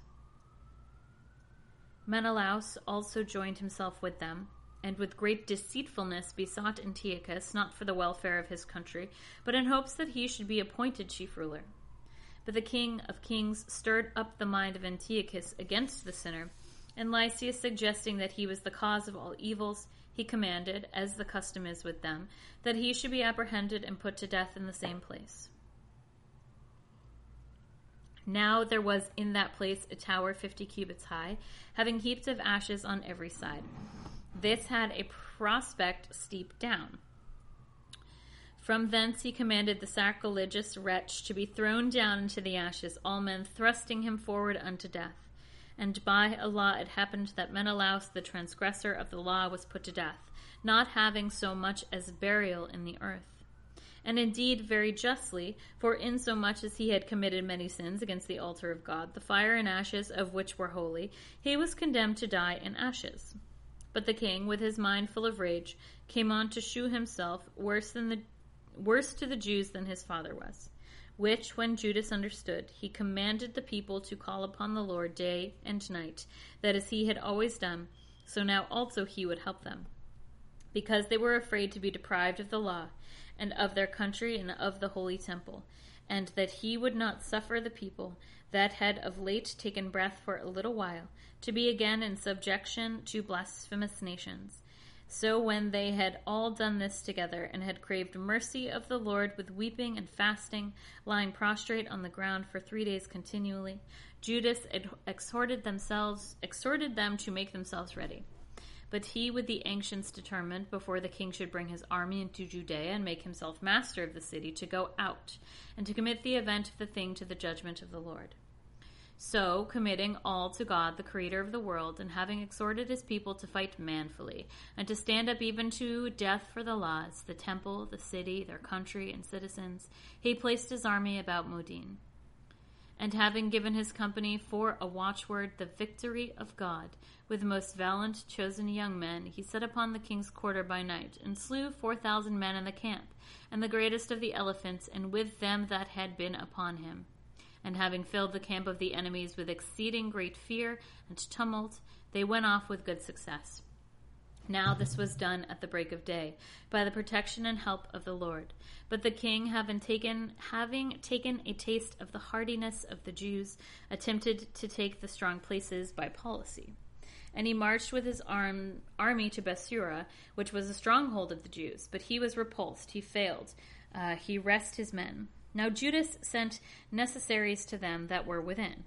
But Rhodocus, one of the Jews' armies, disclosed the secret to the enemies, so he was sought out and taken up and put into prison. Again, the king treated with them that were in Bethsura, gave his right hand, took theirs, and went away. Yeah, I don't know where these elephants are coming from either. This is an excellent point. Everyone has them, except for the Jews. Does God not approve of elephant battle? Perhaps not. He fought with Jusius. It can't be pronounced Jusius. It's spelled J U C I A S. Jukias. Jukias? All bad. All kind of bad. Uh, he fought with this aforementioned individual and was overcome. And when he understood that Philip, who had been left over the affairs, had rebelled at Antioch, he was in consternation of mind, and entreating the Jews and yielding to them, he swore to all things that seemed reasonable, and, being reconciled, offered sacrifices, honored the temple, and left gifts. He embraced Maccabeus, and made him governor and prince from Ptolemais unto the Cyrenians. And when he was come to Ptolemais, the men of that city were much displeased with the conditions of the peace, being angry for fear they should break the covenant. Then Lysias went up to the judgment seat and set forth with reason, and appeased the people, and returned to Antioch. And thus matters went with regard to the king's coming and his return. Chapter 14 But after the space of three years, Judas and they that were with him understood that Demetrius the son of Seleucus, Seleucus had come up with great power, and a navy by the, ham, uh, the haven of Tripolis to places proper for his purpose. And he made himself master of the countries against Antiochus and his general Lysias. Now one Alcimus, who had been chief priest, but had willingly defiled himself in the time of mingling with the heathens, seeing that there was no safety for him nor access to the altar, came to King Demetrius in the year 150, presenting unto him a crown of gold and a palm, and besides these some boughs which seemed to belong to the temple. And that day indeed he held his peace. But having gotten a convenient time to further his madness, being called to council by Demetrius and asked what the Jews relied upon, and what were their counsels, he answered there thereunto they among the Jews that are called Assideans, of whom Judas Maccabeus is captain, nourish wars and raise seditions, and will not suffer the realm to be in peace. For I also, being deprived of my ancestors' glories, I mean of the high priesthood, and now am now come hither, principally indeed out of fidelity to the king's interests, but in the next place also to provide for the good of my countrymen, for all our nations suffereth much from the evil proceedings of those men. Wherefore, O king, seeing thou knowest all these things, take care, I beseech thee, both of the country and of our nation, according to thy humanity, which is known to all men. For as long as Judas liveth, it is not possible that the state should be quiet. Now, when the man has spoken to this effect, the rest also of the king's friends, who were enemies of Judas, incensed Demetrius against him. And forthwith he sent Nicanor, the commander over the elephants, governor into Judea, giving him in charge to take Judas himself and disperse all them that were with him, and to make Alcimus the high priest of the great temple. Then the Gentiles who had fled out of Judea from Judas came to Nicanor by docks, thinking the miseries and calamities of the Jews to be the welfare of their affairs.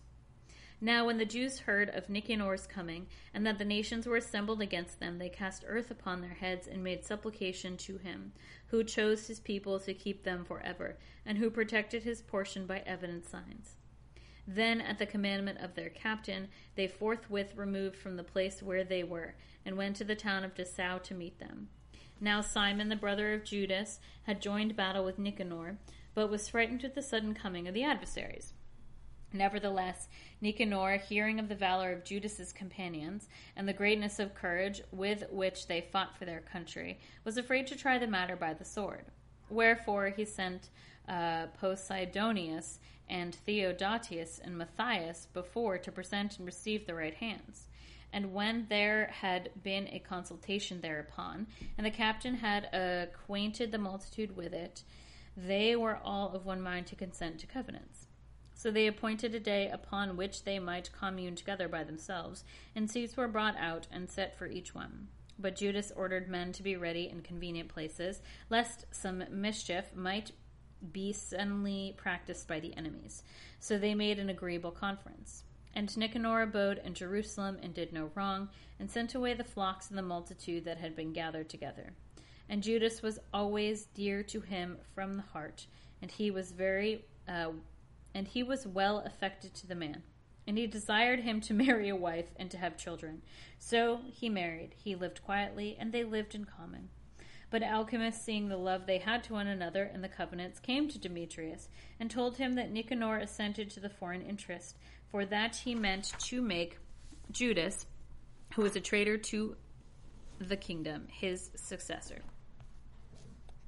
Then the king, being enraged and provoked with the man's wicked accusations, wrote to Nicanor, signifying that he was greatly displeased with the covenant of friendship, friendship, and that he was greatly displeased with the covenant of friendship, and that he commanded him, nevertheless, to send Maccabeus prisoner in all haste to Antioch. When this was known, Nicanor was in consternation and took it grievously that he would make void the articles that were agreed upon, having received no injury from the man. But because he could not oppose the king, he watched an opportunity to comply with orders.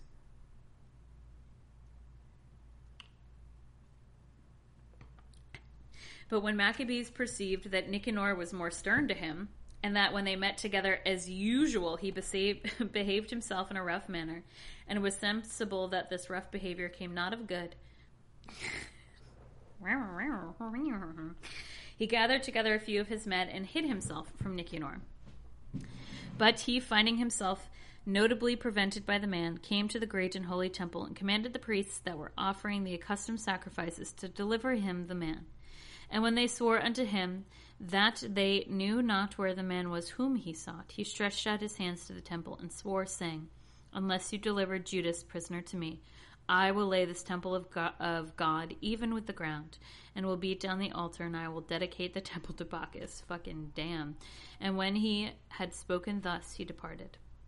But the priest, priests stretching forth their hands to heaven, called upon him that was ever the defender of their nation, saying in this manner Thou, O Lord of all things, who wantest nothing, wast pleased that the temple of thy habitation should be amongst us. Therefore, O Lord, the Holy of all holies, keep this house forever undefiled, which was lately cleansed. Now Razias, one of the ancients of Jerusalem, was accused to Nicanor, a man that was a lover of the city and of good rapport, for who for his affection was called the father of the Jews. This man for a long time held fast his purpose of keeping himself pure in the Jews' religion, and was ready to expose his body and life, that he might persevere therein. So Nicanor, being willing to declare the hatred that he bore the Jews, sent five hundred soldiers to take him. For he thought by ensnaring him to hurt the Jews very much. Now, as the multitude sought to rush into his house, and to break open the door and to set fire to it, when he was ready to be taken, he struck himself with the sword choosing to die nobly rather than to fall into the hands of the wicked, and to suffer abuses unbecoming his noble birth. But whereas thou haste he missed of giving himself a sure wound, and the crowd was breaking into the doors, he ran boldly into the wall and manfully threw himself down to the crowd. But they quickly making room for his fall, he came upon the midst of the neck. And as he had yet breath in him, being inflamed in mind, he rose, and while his blood rained down, ran down with a great stream, and he was grievously wounded. He ran through the crowd. And standing upon a steep rock, when he was now almost without blood, grasping his bowels with both hands, he cast them upon the throng, calling upon the Lord of life and spirit to restore these to him again. And so he departed this life. Chapter 15.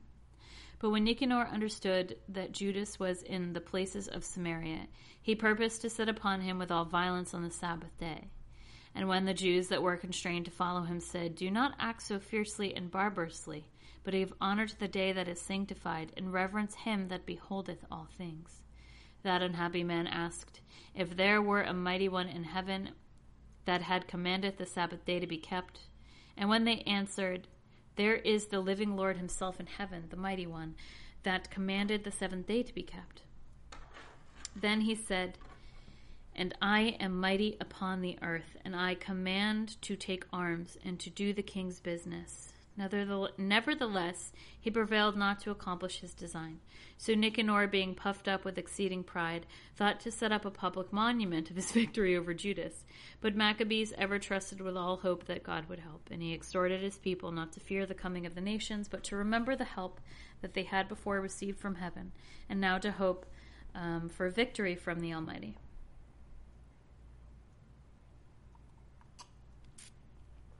And speaking to them out of the law and the prophets, and withal putting them in mind of the battles they had brought before, he made them more cheerful.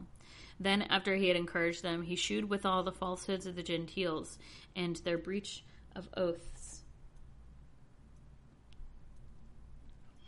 So he armed every one of them, not with defense of shield and spear, but with very good speeches and exhortations, and told them a dream worthy to be believed, whereby he rejoiced them all.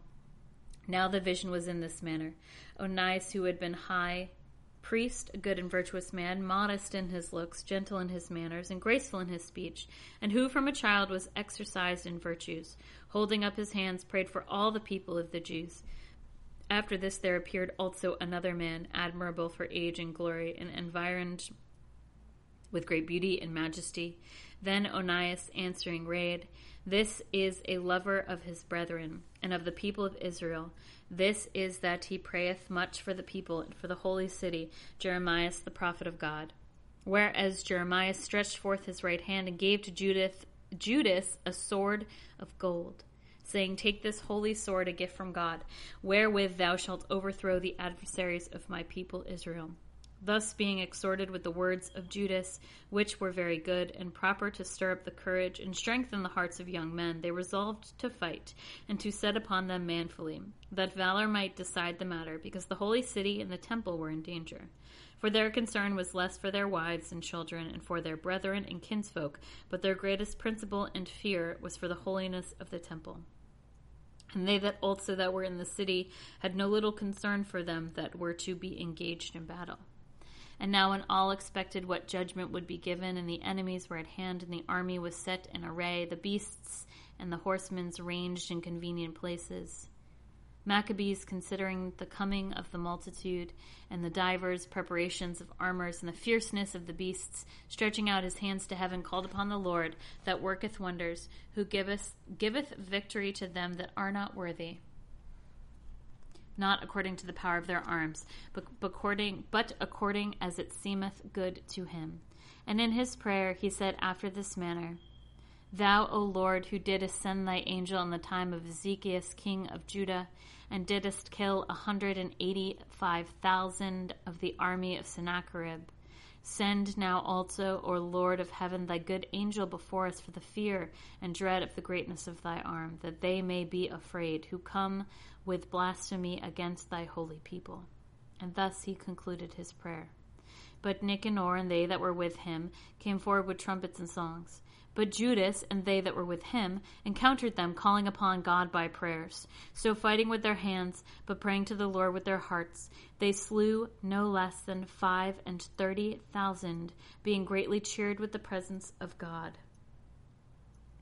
And when the battle was over and they were returning with joy, they understood that Nicanor was slain in his armor. Then, making a shout and a great noise, they blessed the Almighty God in their own language. And Judas, who was altogether ready in body and mind to die for his countrymen, commanded that Nicanor's head and his hand with the shoulder should be cut off and carried to Jerusalem. And when he had come thither, having called together his countrymen and the priests to the altar, he sent also for them that were in the castle, and shewing them the head of Nicanor, and the head, the wicked hand, which he had stretched out with proud boasts against the Almighty house against the holy house of the Almighty God.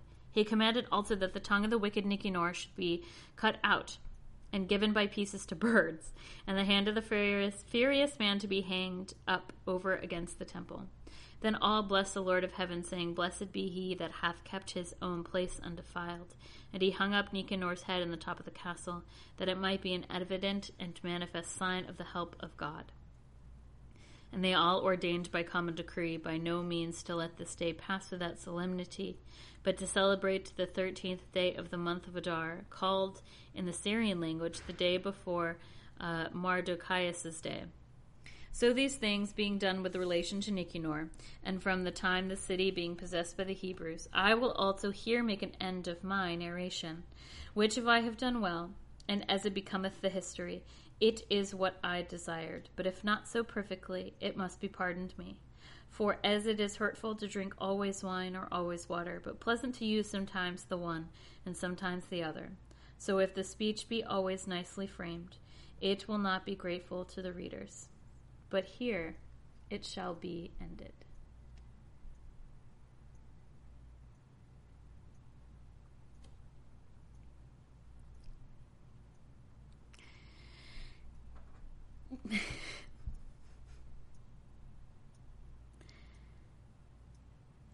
I also will here make an end of my narration, which, if I have done well, and as it becometh the history, it is what I desired. But if not so perfectly, it must be pardoned me. For as it is hurtful to drink always wine or always water, but pleasant to use sometimes the one and sometimes the other, so if the speech be always nicely framed, it will not be grateful to the readers. But here it shall be ended. Let go and let God, baby.